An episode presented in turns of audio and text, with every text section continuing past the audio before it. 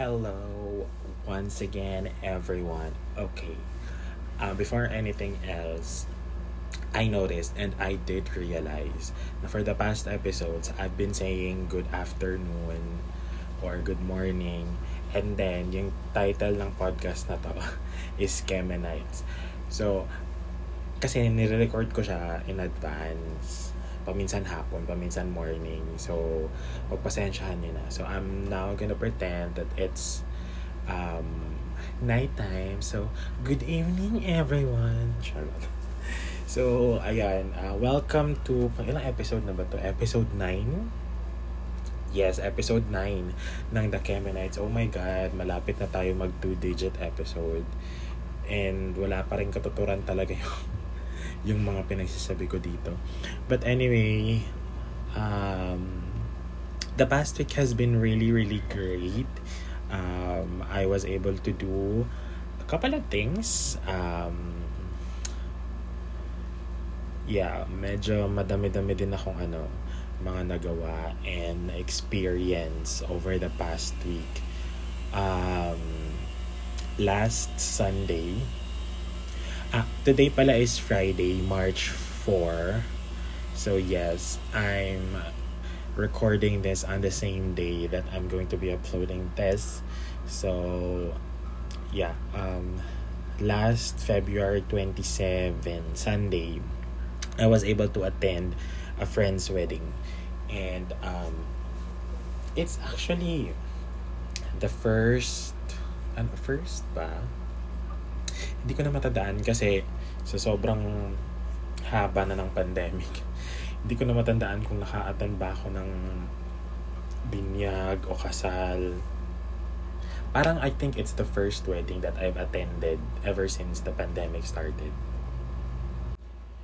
And it's actually the first um, wedding na hindi Catholic na inatenan ko. So, um, ano ba? It was really great. Um, super, wait lang, hinihingal ako. um, super, ano, super intimate lang nung wedding. I think there's like, I don't know, maybe 30 to 40 people in attendance. That already includes the family and the whole entourage and, you know, the friends and family of the bride and the groom. So, super ano lang talaga siya. Um, super intimate. Kasi nga 'di ba um it's it's covid. And um, aside from the ano aside from the from the restrictions the protocols um I think um, mas gusto din ata ng ano ng couple ng friend ko na ano lang na small celebration lang siya. Kasi syempre practical tayo Diyos ko. Ang mahal-mahal na ng gasolina mahal-mahal na ng mga bilihin ngayon so um, the important thing naman is ma-celebrate talaga yung ano so it was really ano um, very ano siya, very intimate and super ano, super naaliw ako kasi yun nga, 'di ba, first ano ko siya, first Christian wedding na like hindi Catholic na inatenan ko. And um th- there were a little, you know, there are a little ano pala there are a little um differences sa sa ceremony and ano the the events, I think. So ah, ano pala siya, garden wedding siya. Pero since inulan siya, um, nalipat siya uh, towards the end of the ceremony. Um, nalipat siya dun sa ano, sa kung saan yung reception area. So, um, what I liked about the ano, the ceremony is that um, there's a part there na ano, um, the bride and the groom are able to make and say their personal vows. Kasi I don't think it's ano I don't think it's um present sa ano sa Catholic wedding at least in the Catholic weddings that I've attended in the past. I haven't heard any personal vow thingy. So yon um it was a very romantic part talaga um you can see or you can really feel how you know my friend and uh, her partner really love each other talaga. So, um, yun. And then, um, nakakatuwa, nakakatawa kasi uh, me and my friends, nasa isang table lang din kami kasi ano na siya, naka-table assignment din siya. And then, you know, during the whole, ano, during the whole um, celebration, di ba may mga party na ano yung parang um, there there's a part na parang involving the parents giving their blessings and then parang handing their daughter over to the to the groom yung mga ganong klase. Iba sa mga involving ng parents. Um kami na mga kaibigan ko na andun umiiyak and I I just realized and you know I I realized right then and there um I was ako personally I was crying for a lot of reasons. Um number one yun nga I'm I'm super happy for my friend kasi finally you know they they tied a knot and they've reached this kind of milestone in their life. And um hindi naman sa parang naging parte talaga ako na I was there during the entire relationship. But I did see how you know strong their bond is um, pag magkasama kami. So parang sabi ko na end game talaga sila. And um, yun parang I was just so happy that you know finally um, they were able to reach the the wedding milestone. And at the same time uh, I was real I was kind of like sad emotional um, may halong ing hindi inggit ba? Parang yeah, a, a little bit of inggit kasi uh, I mean sabi I mean you know, um, aminin naman talaga natin. Uh, the gay community, the LGBT community is still fighting um, in terms of, you know, the, the, the same-sex marriage thing.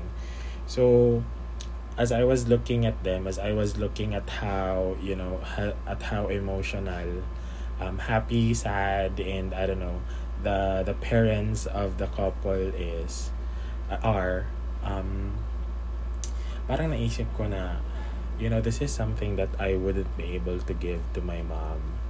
Kasi nga, um, syempre hindi naman ako kakasal. Kasi, you know, I'm, I'm, I'm gay and, um, it's not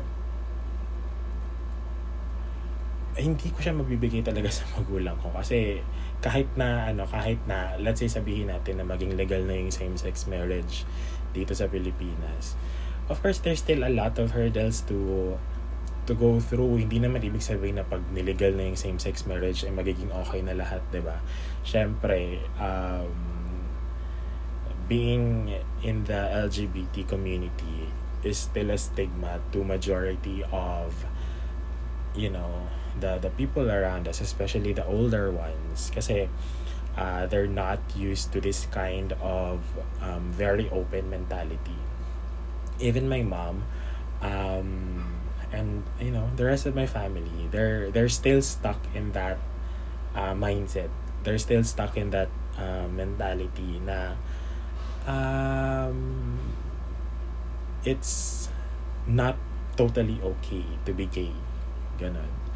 So, um, even if same-sex marriage is legalized here in the Philippines, um, I doubt that, you know, it's gonna be the same as the, the, the normal weddings that we, that we, that we have.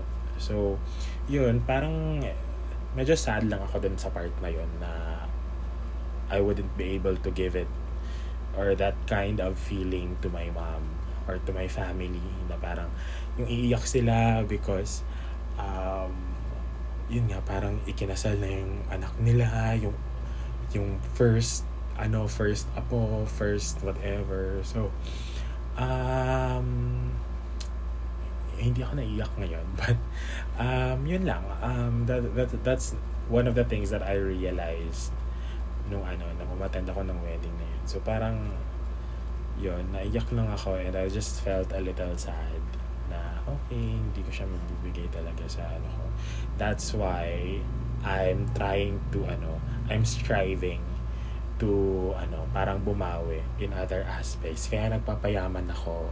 Ang dami-dami kong ano ang dami-dami kong ginagawa sa buhay para magpayaman. And alam mo yon at some point or in another way makabawi man lang ako. Kasi nga this part itong mga ganitong klase ng bagay the whole you know wedding marriage thing hindi ko mabibigay sa kanila. So pabawiin ko na lang sa ibang bagay So, ayan, naririnig nyo. Now on its third week, yung construction sa kabilang bahay. And magwa one month na rin yung construction sa aming street. My God. Sobrang namimiss ko na yung ano, yung sasakyan ko. Hindi kasi siya, hindi kasi talaga siya pwedeng i-park dito sa garahe namin kasi nga hindi hindi makadaan. My God. But anyway, yon yon that was it. That was Sunday. And then March 1st is actually a holiday here in the city because we're celebrating Araw ng Davao. But since, you know, wala namang mga ganap, mga, you know, um, enjoyable na ganap kasi most of the celebration for Araw ng Davao uh, is virtual because of the pandemic. Um, normally, before, ano talaga siya, um, ako I go around the city during this ano during this day. Pag walang trabaho ano um I do parang I do celebrate it with with everyone else. So parang I go to party places I go to you know to events ganun. But um, this time since wala namang ganong klase ng events and um,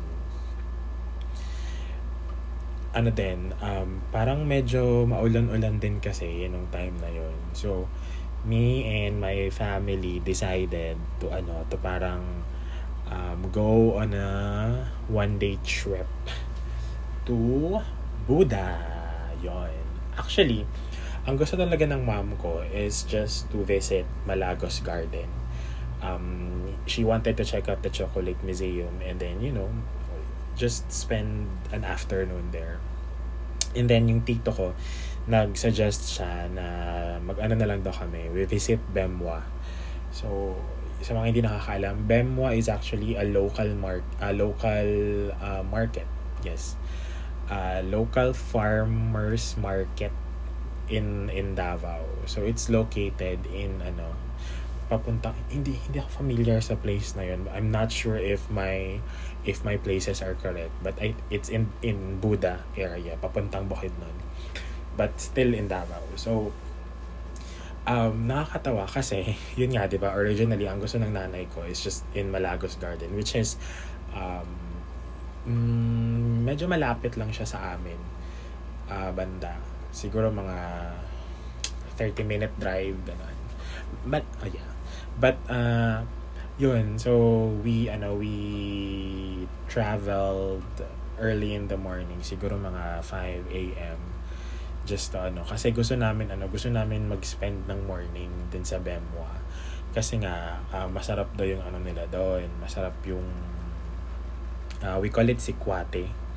Uh, it's chocolate. So, ano siya, um, parang hot chocolate na ano, na parang local style um, yon and then the the thing was nung papunta kami doon we saw these signages um, leading to a particular mountain resort called Cloud Maru. So it's a newly opened resort daw. So sabi ng mama ko na parang we will check it out daw ganun. So before ano before kami pumunta ng Bemwa we checked out yung mountain resort, yung Cloud Maru. And true enough, it was still in its soft opening. So, hindi pa open lahat ng ano. So, it's really just, you know, it's a mountain resort. A very small um, property. Hindi naman siya yung parang Eden. I don't know if you guys have been to Eden. But, um, yung Eden kasi sobrang laking farm nun. Yung Cloud Maru, it's more of like um, a small resort lang siya and then there's you know there's a there's a man-made uh, falls pool and then a few cottages ganon so uh, we were there to have breakfast kasi nga medyo maliwanag na mga ano na yun, mga 7 a.m. na. So, ayun, um, pumunta kami doon and actually it was the first time that I went to that area, dun sa area na yun. Kasi normally I go to Digos, to Davao del Sur, and then papuntang sa kabila naman, Davao Oriental. But yung papunta dun sa, ano, sa may bukid nun, uh, it was the first time in a long time that I was able to go there. And sobrang nag, ang daming pagbabago kasi nga, I don't know, maybe 20 years since I last passed by that area papuntang Bukidnon. So, um, I did not expect that it was so cold. Like, ang lamig-lamig pala talaga doon kasi uh, medyo mataas na area na siya. Kasi nga Bukidnon na. Ganun. So, um, buti na lang may dala kong jacket. And, ano, um, yun, nung ano, nung nandun kami sa ano, sa Cladmore, we were having breakfast my God, I tell you, um, I've never had a very, very, very good coffee until that time. I mean, I do love coffee. Pero syempre, ba, yung, yung kape, iniinom ko siya kasi masarap siya. But then sometimes, um, medyo uncomfortable uminom ng kape kasi mainit sa mainit yung weather tapos mainit yung kape ganun.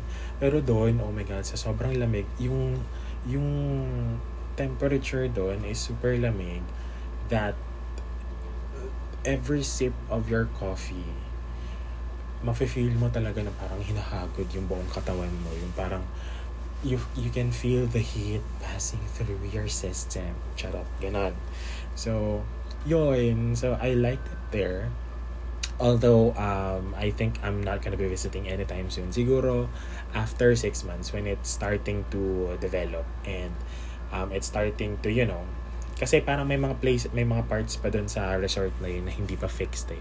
So siguro pag okay na talaga lahat like grand opening na nila I'm going to go back there and um, I don't know maybe spend you know one night and then on afternoon we I we went to ano we went to Bemwa and you know they bought kasi namimili sila doon ng ano ng mga fresh lettuce mga vegetables ganun. Kasi it's a it's a farm of ano of lettuce and other kinds of vegetables.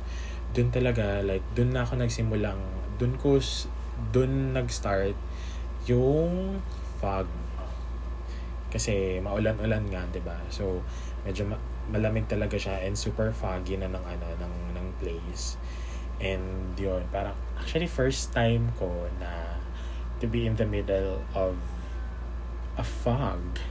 Kasi dati parang nakikita ko lang siya from sa malayo or I'm in a car and then nasa labas yung fog and then when I go out, wala na.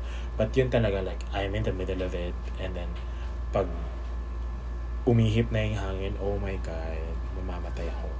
But anyway, yun, parang, ah, uh, yun, so we went there and they they shopped for for vegetables. And then uh, medyo ma medyo maaga kami natapos doon siguro mga 10 a.m. ganun. So they decided na before having lunch umano daw muna kami um, we visit overview. So it's apparently a place um, ano na siya, sa Bukidnon area na siya. It's not covered in Davao na. So, technically, we really went outside Davao on March 1. So, yun. Um, it was just a bummer kasi pagdating namin dun sa overview, sobrang kapal talaga ng fog. Like, super kapal. I couldn't even see the way. Alam mo yun, yung parang medyo delikado nga kasi ano yun, parang hagdan sa sobrang kapal ng fog, ang hirap makita nung dinadaanan, ang hirap makita nung ano, nung staircase, papunta dun sa top area kung saan pwede ka mag-observe. So, wala kaming makitang view. So, kasi ang kapal-kapal ng fog. But then, um, kahit na ganon, kahit na walang view, I still loved it kasi, you know, I'm a sucker for cold weather talaga. So, I, I really love the weather there. So yun, um, after that, um, we went back and had lunch sa Seagull Mountain Resort. So, what I love about that place is para talaga siyang cabin in the woods. Oh my, it, it, it reminds me so much of Baguio, of Tagaytay, kasi nga sobrang lamig, sobrang peaceful, punong-puno ng puno, ng pine trees, ng kung ano-anong mga greenery yung lugar.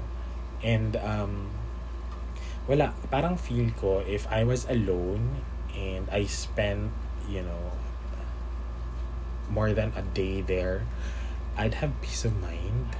Kasi sobrang ano, sobrang sobrang tahimik, walang ano, walang ingay ng it, it's very different from the city talaga. So I was actually so after that parang I did plan na ano na pumunta there alone.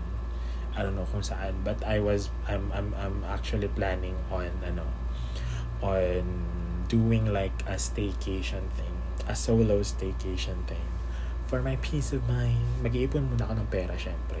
So, mahal-mahal na ng mga ano ngayon. Um, yeah. So that was uh those were like the noteworthy things of my week um so far and next week there's something that I'm gonna be looking forward to. Ang lola nyo magka-crossfit na. Imagine that. So, the reason behind that kasi itong isa kong friend, sobrang ano, he's very competitive and he keeps on ano, he keeps on inviting us, hindi lang ako, yung the whole ano, the whole gang to uh, come do CrossFit with him. Kasi nga for him it's like a competition parang padamihan ng rounds ng ng workout routine ganun. So ako parang siguro sobrang ano sobrang weak lang talaga ng aking ano ng aking mindset at na-convince niya ako na ano na sumabay. So next week I'm gonna be starting. And um, well I think part of the reason kung ba't ako pumayag is that um, sobrang na-feel ko na talaga yung effects ng sedentary lifestyle. Like my god for the whole since the pandemic started um, I mean before the pandemic I already had a sedentary lifestyle kasi sa office 8 hours a day nakaupo in front of the computer. But when the you know the pandemic started sobrang ano na talaga siya le- next level ano na talaga siya um, sedentary lifestyle. Kasi before um, I still get to have a few you know physical activity. Syempre the the commute thing pagpapawisan ka ng konti maglalakad ka ng konti. So at least yon may konting exercise. Pero ngayon na work from home parang pagka pagka gising mo sa umaga babangon ka. And then nasa harap ka na ng computer. Pagkatapos ng trabaho higa upo manood ng TV ganun. So yun parang for two years kasi two years na yung ano yung pandemic.